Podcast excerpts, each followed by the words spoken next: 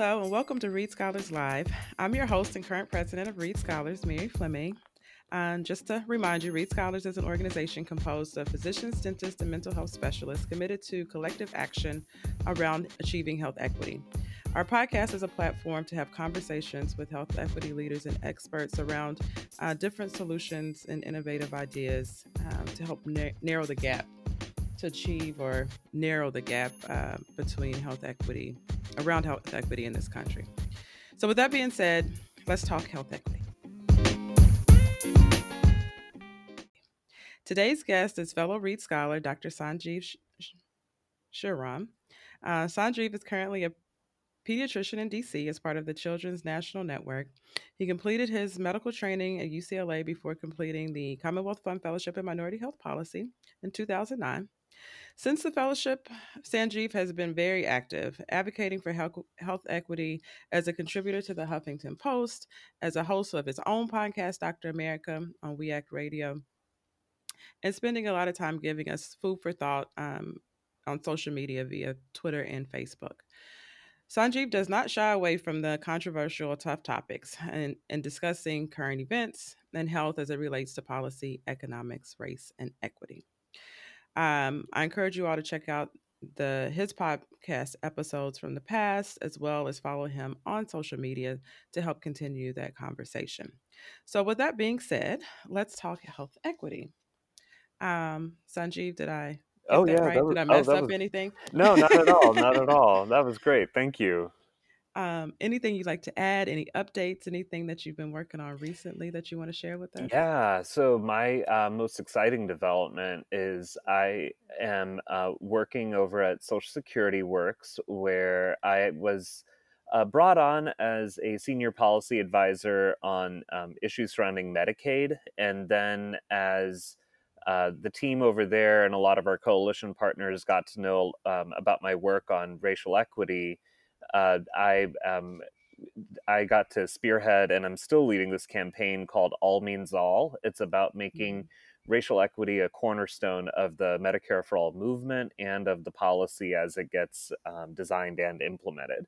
Um, we just launched this year, so it's still pretty fresh, and it's uh, it's offering a very interesting and new perspective uh, about Medicare for All, um, both to uh, veterans of the movement and to newcomers. So really excited about that. Oh, that's very exciting. So we will we will stay tuned and see how that develops over the upcoming year and, and going on to the future. Um, and and you know, in reviewing, you know, your bio and all the things that you've done, um, I would like to step back just a 2nd mm-hmm. And I always like our listeners to know how do you enter the health equity space? Like, why is this important? How did you know what motivates you what gets you excited about it and especially um, a little bit more specifically about the dr america persona yeah. uh, and how that has helped ease the conversation um, around health equity when you enter different spaces so um, tell us more about that. Yeah. So, um, you know, I did my med school and residency training at UCLA and my uh, continuity clinic. So, th- like, that is the clinic that you go to once a week, every week when you're in um, pediatrics residency. Um, my clinic was in uh, West LA, kind of in South Santa Monica. Um, for people who don't know, that community is predominantly um, Mexican American, um, a mix of um, of immigrants and people who were born um, in that community, and everybody who's kind of in between. So a lot of mixed status families where uh, mom might be an immigrant, uh, dad might be somebody who was born here. Their kids were kind of born on either side of the border. Um, and so, you know, I was very rooted in um, minority health uh, from the beginning of my training. And then uh, when, you know, as I was going through residency, I kind of uh, got more involved with policy just because in California, uh, there's ballot initiatives every year, and some of those ballot initiatives have a major impact on health. And so I felt it was important for my fellow pediatricians to know what the health impacts were of voting one way or the other. And um, so, with the local uh, American Academy of Pediatrics chapter, um, a couple of residents and I put together voter guides um, for the elections um, during the time that we were in mm. residency.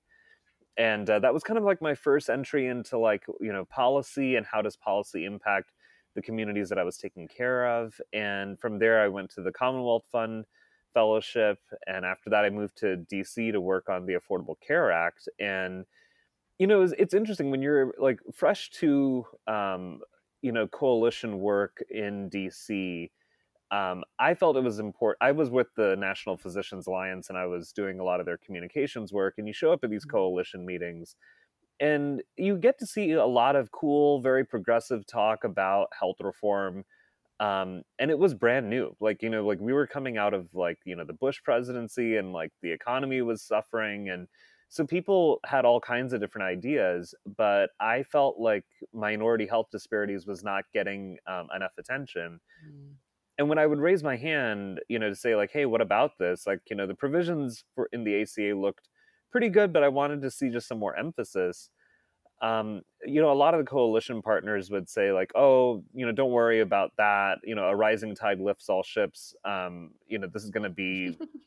yeah and but the thing is like you know i'm like fresh out of a you know policy fellowship i'm new to dc these people are all you know seasoned and experienced so I kind of just took that as like, okay, like I'm gonna, I'll, I'll learn from y'all. Like, you know, I, you know, like I'm glad I asked my question, but like, you know, um, and then you know, you fast forward a little bit, and yeah, the ACA is like, you know, it gets um, passed, it gets, you know, it the first year of implementation is kind of shaky, but it's doing a decent job of decreasing um, some of the d- minority health disparities in coverage and um, and that's largely because of Medicaid expansion. And so I um, was really vocalizing the importance and value of Medicaid in, I think, a lot of ways that doctors shy away from because you know a lot of doctors either are not familiar with the importance of Medicaid or they kind of just begrudgingly accept it, whereas I kind of felt like let's get out there with a megaphone and rally for Medicaid and. Um, and I think that that was valuable to a lot of uh, anti-poverty movements at the time, and so I got more involved with that kind of work uh, during the Obama administration. Um, and you know, the the way that Doctor America kind of came up was uh, it was interesting. Like you know, I I was kind of uh, plateauing um, in my clinical work. Like I kind of felt mm-hmm. like I was looking at the advocacy that was going around uh, the pediatric space and at the hospital. And I was like, okay, like, you know, this is good. I get where, you know, you're trying to build some skills for some new advocates. But I wanted something that was kind of like bold and like, you know, to kind of go to, you know, those spaces that people had been kind of um, avoiding out of politeness. And I mm-hmm. really felt like, you know, racial equity was something that needed to be discussed more. And um, I wasn't really finding enough. Uh, of support in the in the physician space for that kind of conversation or at least for the kinds of advocacy that kind of like was you know kind of bordering more with activism. And so um, i you know turned to one of my friends who i had met through the aca coalition work and he had a radio station called we act radio. And i was telling alex like you know what man? Like you know i i mean i love your radio station. If any of your programs need help writing, you know, health policies copy, or if they want to, you know, talk about race and equity and minority health, like I'm your dude, I can totally help write up this stuff. And I really was envisioning something very kind of like behind the scenes because I didn't know anything right. about radio. I was like, what do I know about radio? But I do know how to like take, you know, policy stuff and make it easier to understand, right? So you know, Alex looks at me and he's like, dude, you've got a show. Like, that's a show. You should do that as like your own thing. And I'm like, man, I don't know anything about radio. Like, what am I gonna like? You know, he's like, dude, nobody knows anything about radio. Dumb people get on the radio all the time. Like, you're not dumb. Like, you'll be fine. Like, just come up with something cool that's like personal you, and you know, we're we're gonna do this. It's gonna be a good show. And so I'm a comic book nerd, and um, you know, a couple of my friends uh, when I was like kind of like kicking around names for the show and stuff they were like why don't you lean into your comic book nerd mm. nerd stuff? And that's how like you know captain america i reappropriated it for dr america. And um and then that kind of became an activist persona too because i would wear i, I wear like a captain america t-shirt with my white coat over it. And um, in recent years it's been a really helpful persona and kind of um, uh, path forward because when you go into coalition spaces where you're working with communities of um, disabled people and um, people with like you know varying levels of education and income um, it you get to when you when they just see you show up one they're glad that a white coat showed up for you know talking about health because not enough physicians really do activism That's true. um, and then when they see a guy with a you know captain america t-shirt on under his white coat um, that's a it's it's an approachable person you know like i mean like clearly this person isn't taking himself too seriously. He's serious enough to be here but not so serious that we can't you know work with him. And um and so it's been a great experience like you know during the trump regime years it's been good to kind of join protests and rallies and um and other kind of uh, movement work and uh, you know be in those spaces where you're um you're really like you know standing up for uh, justice in ways that I think are a bit more bold, a bit more daring, but are really necessary for the public to know that hey like you know doctors and on the ground people and everyday folks are coming together. Like you know this is what like solidarity looks like and that's been really exciting i've been really uh, enjoying that and learning so much from it i feel like um, it's been a, its own education um, these last uh, three years and um, i'm really i've been really grateful for it and i really hope more doctors venture into that space because I think it's um, it's a valuable learning experience. Like in in a lot of weird ways, it makes you a better doctor, and um, I've really enjoyed it. And you know, as hard as the work is, I mean, it's really really enjoyable and fulfilling. Yeah, I, I mean, I love it. I, I think it's, uh, I think it's a fascinating concept, as you said, to bring in, you know, part of your personality, um, with something that's so important, and it's, it's a great icebreaker, you know, even when you're entering these spaces, to before you even get to the nitty gritty of the conversation, um, to have something else to kind of talk about. And, and I agree. I remember when I was um, first starting out outside of Philadelphia, and I was on some committees, task force, if you will. Um, in the community through the local health department and and I you know I was nervous about being there and about you know making sure I was doing a good job and somebody said we're just glad you showed up. And like you said so many times you know physicians are not out in the community space and um, really understanding what's going on on on, on the day to day issues on the community level. And so uh, sometimes it you know like you said sometimes you just have to show up and, and go from there. So uh, we appreciate that you you took that leap. And i mean i think you're doing um, a great job in in trying to to both um, tackle these tough uh, conversations but also in a way that's really useful um, and understandable to a broad range of americans so um, i think we definitely appreciate that. And you know kind of transitioning back to today um you know and and we've got a lot going on in in the political comment and and talking about um health policy and how it it affects health equity and you kind of gave us um one example already but you know are there any other uh, examples of just to give context of a current health policy um, and and how um, we interpret it or interact with it, if you will, uh, will impact health equity on a broader span. So, um, yeah, you know, kind of going back to your examples, like, oh, uh, you know, if we if we pull everybody up together, um, is is true, and that is a true statement. You know, if you you help the weakest part of the most vulnerable part of the population, you will indeed help everybody together. right, Um, right, but if we don't identify the vulnerable populations, right. then we can't help those. So, um, can you tease that out a little bit and talk to us Yeah, definitely. So, like,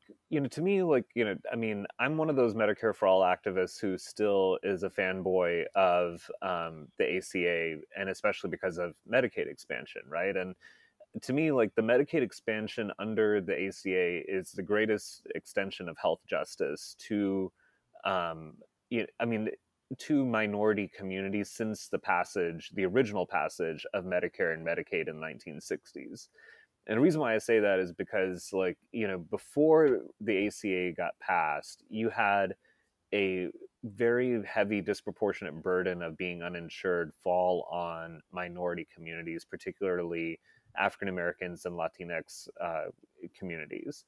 And then with the ACA and with Medicaid expansion, um, you start to see some significant improvement in coverage.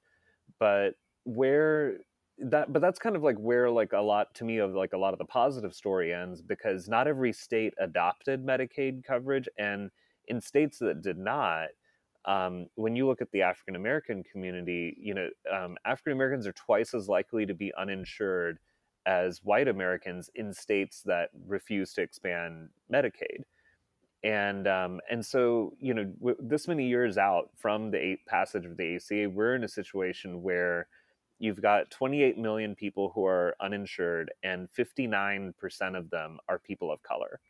So, as much as America talks about like, oh, we're going to be majority minority in 2040, the truth is is that like America's uninsured are already there. Like America's uninsured are majority minority right now.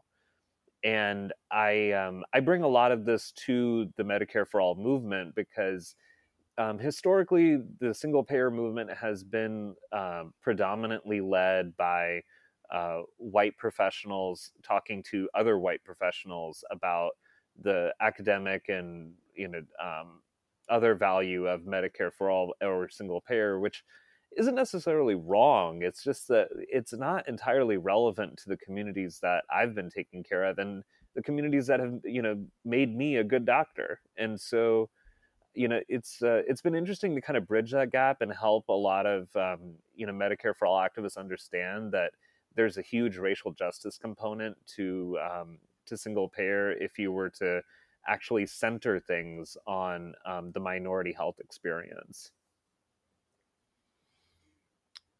Yeah, and I, I and I think when we start having those conversations, um, a lot of times there's so much pushback around the words and not actually the concept, right?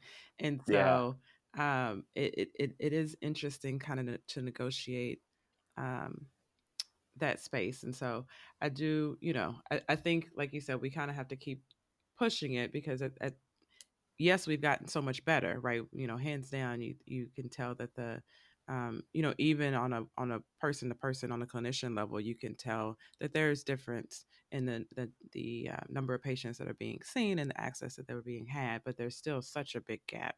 Um, and and if we don't address it at some point, then it's just gonna, like you said, it's just gonna continue to widen um, as the population continues to evolve. And so, And I mean, and a big part of that is because I think that you know we and it's, and this is especially is frustrating when you look at the current Democrat primary politics, right? Of we don't like there's not enough talk about why are the uninsured uninsured you know like i mean it, it's like i think the numbers get thrown around and you know it's this many million people and all of that but when you look at like why is that happening? And what it is is that you know when you really like look down at the at like who is not look down but when you look at who is uninsured and why it's that they are working at jobs that do not provide benefits. So it's like we are we are seeing a a um, erosion of the myth that if you work really hard and get a you know and get a job you're going to get health care that's simply not true. Like it, you can there are there's so much work getting done in this country by so many people working multiple jobs with no benefits. And so that's one element of it. And then another one is that a lot of people move from job to job like you know and you can end up in in job spaces where for instance just the recent um, strike against gm there were people who were categorized as temporary workers despite the fact that they had worked there for four years. Wow, like what kind of work is like you know like there, i mean that's just nuts that you can have a job at a major corporation think that okay like i'm gonna get set like you know the pay is pretty good but then you find out that you're being categorized as a temporary worker and because of that you're not going to get you're not going to qualify for benefits but the nature of the work is such that you have so many like you can't go and find another job with benefits because this job has you know time constraints and you know like it's physically demanding and so you know so many people are in these spaces right of like moving from job to job state to state and just going through different phases of life like you know you have like one kind of health coverage when you're a student you graduate you know i mean getting a first job is kind of rough and so you know benefits don't kick in for a few months. All of those kinds of phases of life happen to all of us right? But you know for a lot of wealthier white and some asian communities you have wealth to fall back on. You know you, you're going to qualify for like being under your parents insurance because your parents are not uninsured. You can be under their health plan for a little while. You might have like you might just by virtue of being wealthy you might be healthier. Yeah. but when it comes to a lot of our minority communities you know it's like you don't have that much to fall back on. Like you know it's a it's a lot harder to you know get that leg up on the on the um, socioeconomic ladder just because you know like that's just not the way opportunities work anymore. And so I, I think that if people had a better understanding of why folks are underinsured they would understand that what we've got the status quo in the current system is simply not going to be sustainable for people and that's that i mean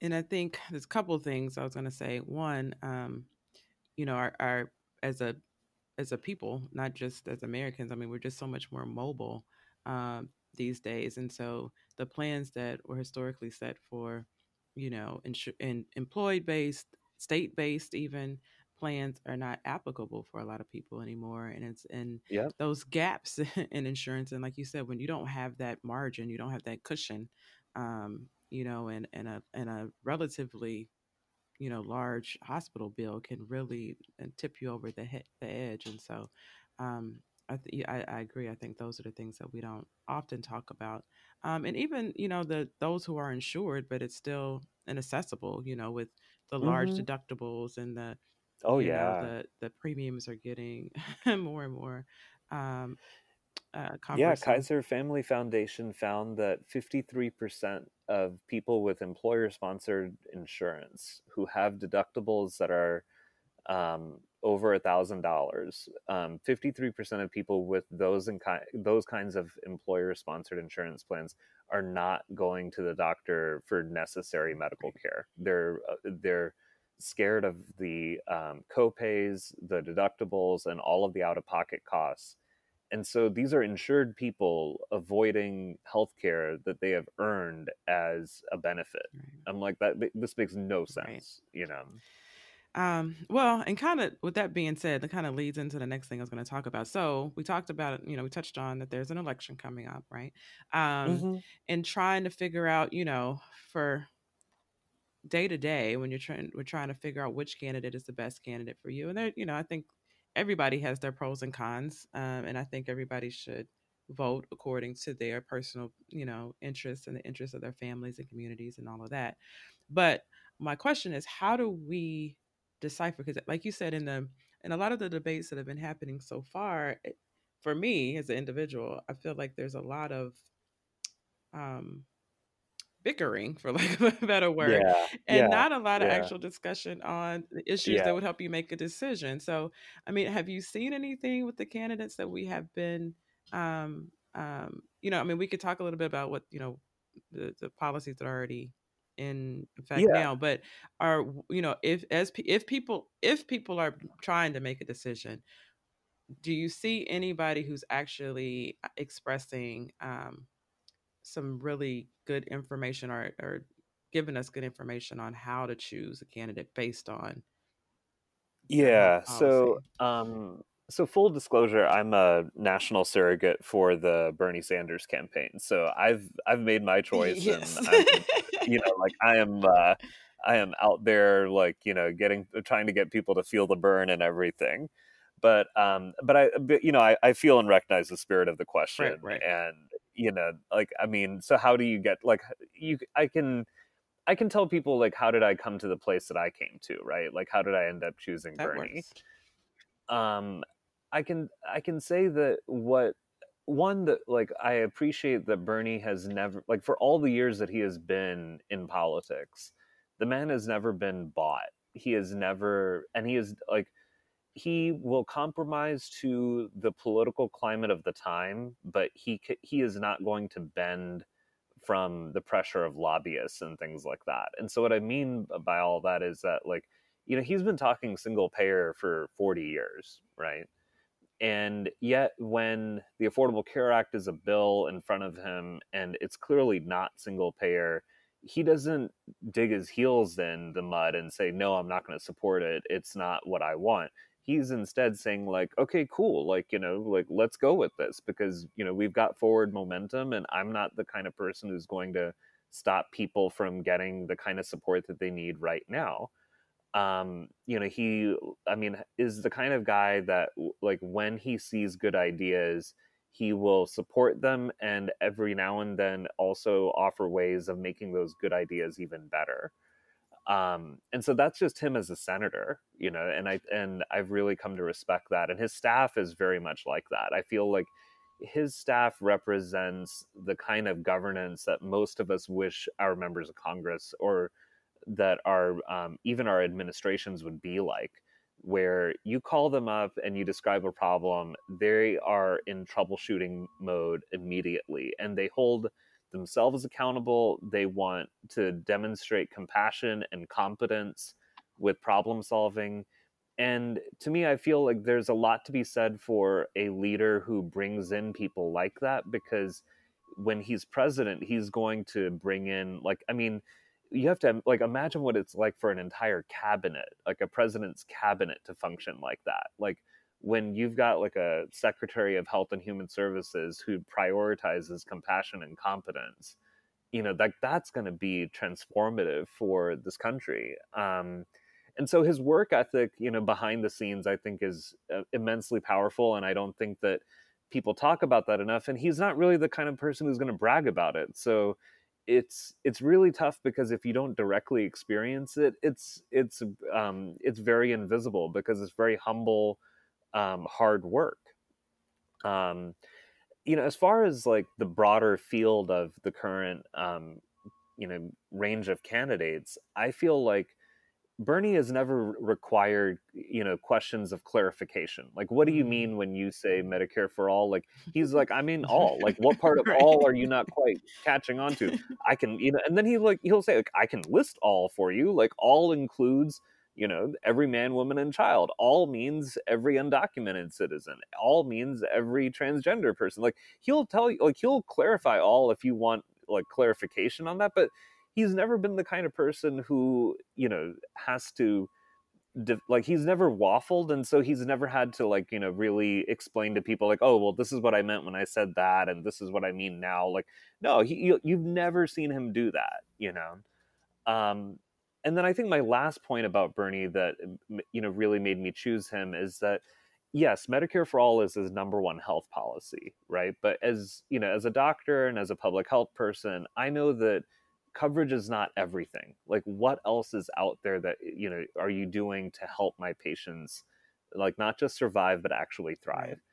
And he is thinking about all of those other social determinants of health in a very robust manner where he knows you need to like you can't live in a food desert and have medicare for all and think that you're going to be healthy. He wants every kid in america to not stress about where is their next meal going to come from. Like he's got like plans in place to end hunger you know like when it comes to affordable housing it's like okay like everybody like homelessness is going to be on the way out with the bernie administration. Um you know with like jobs like he recognizes like yeah you might have to move from job to job because that's just the nature of work these days but your job should be a place of dignity. You should not be getting exploited. You should be getting paid properly you should be able to build solidarity with coworkers so that you can you know argue and fight for better working conditions or better pay or you know be part of the uh, of the profits that you were contributing your productivity to. Um, these are all things that like are not discussed like health policies like you know workers rights is considered you know economic policy or worker policy. Housing is kind of like siloed away from health but as somebody who cares about like and who has watched patients right like you've been in this place too where like you've seen like how like a bad housing situation can totally mess up and undermine all the work that you've been doing in clinic you know mm-hmm. similarly with joblessness so it's like the fact that he's got like this holistic i mean you know like i think very layered view of humanity and then is like ready to customize it to all of the, the different communities of america I, I just find that vision inspiring and that's something that i'm willing to fight for you know and i think that he is not like a cult of personality that says that i'm going to be the one like he's not a demagogue like he's going to say like i'm the one to do this right. for everyone he's he's saying like you know his campaign is not me us and it, it's like he's making it very clear that like it's going to take all of us putting in a ton of hard work like none of this is easy and we're going to face a ton of obstacles along the way but we've got each other. And i find that like just so inspiring and it makes me want to you know like hustle and grind for the guy um, in ways that i don't know whether other candidates do that for me like i think a lot of other candidates have like that classic mentality of like i'm the one uh, with the great ideas and if you vote for my me you will see my great ideas come to light. And it's sort of like okay like that is very classic political trope but like when it comes to transform like you know really transformative work i feel bernie gets what's needed and is not shy about saying like hey this is like sweaty dirty difficult stuff but you know we've got each other and we can do it.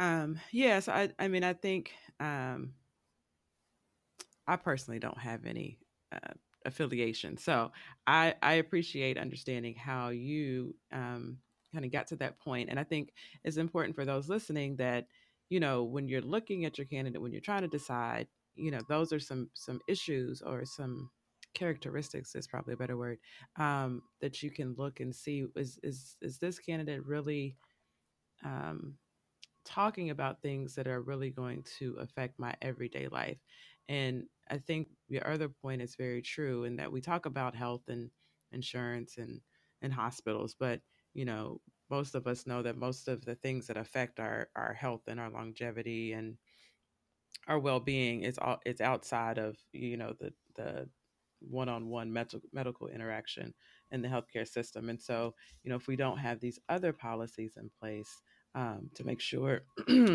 our you know our air is clean and we have access to food and yeah. we can get back and forth to work and we have jobs and um, that type of thing then you know some you know part of these other conversations are moot but um kind of kind of with that and and I, I guess kind of as we wrap up and close out um you know i kind of wanted to ask you what you know, what innovations do you see or do you forecast changing the landscape of health equity going forward? I mean, I think we spent a lot of time talking about, um, you know, your thoughts on Medicare for all, and and I mean that would would be a huge uh, change. um, yeah, and, you know, I.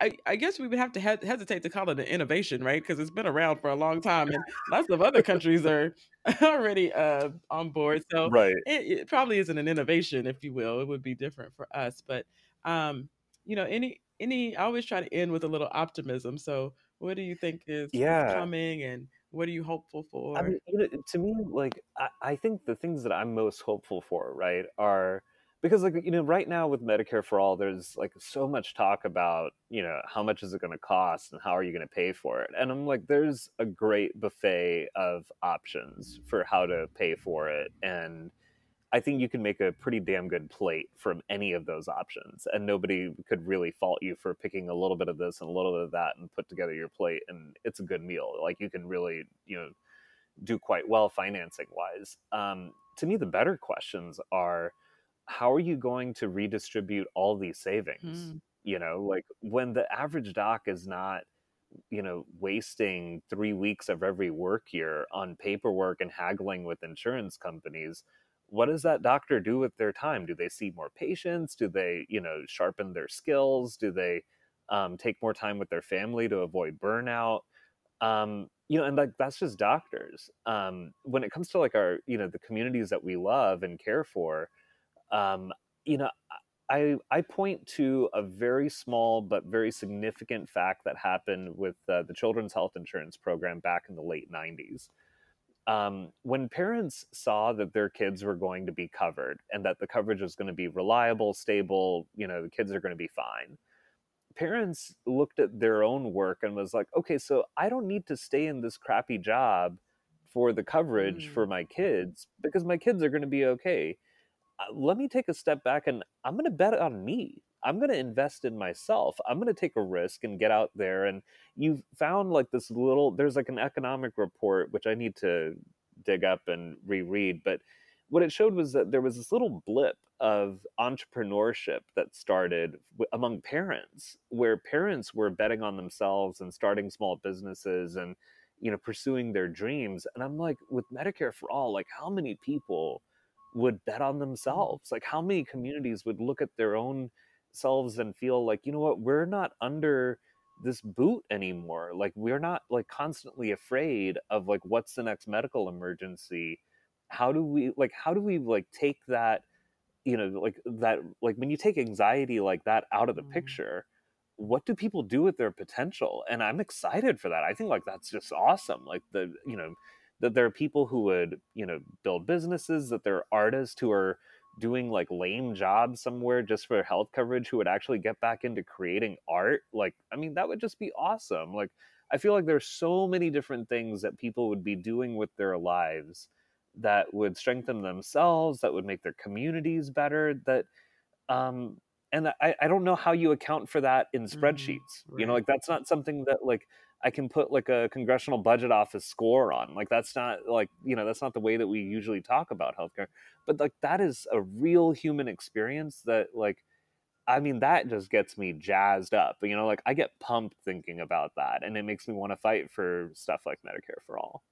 I, I I like it. I do think that is ending with a very high note of optimism, and I mean, I, you can't argue with that when you take that level of anxiety, um, you know, that burden off your shoulders, if you will. That does open up the possibilities of, um, you know, being a better, having more potential as a as a human being, whenever that looks like for mm-hmm. you. So, um, I, I I I like it. I think that is a great way to close out our our podcast session for today. Um, so thank you so much, Sanjeev, for joining us. I appreciate uh, all the insight that you've given us today. And I wanted to give you an opportunity to share with us your social media handles so people can follow you and see, um, you know, see what you have to say and share with us um, going forward. Yeah, so on Facebook, I'm facebook.com slash Dr. America Show. That's DR and then America Show.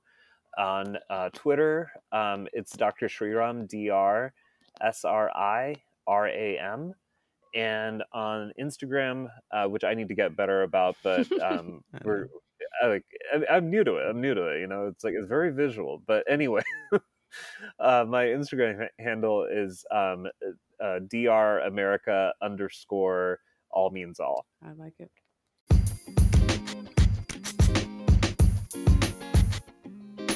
All right. Well, thank you again. And uh, we look forward to seeing what else you have in store for us in the future.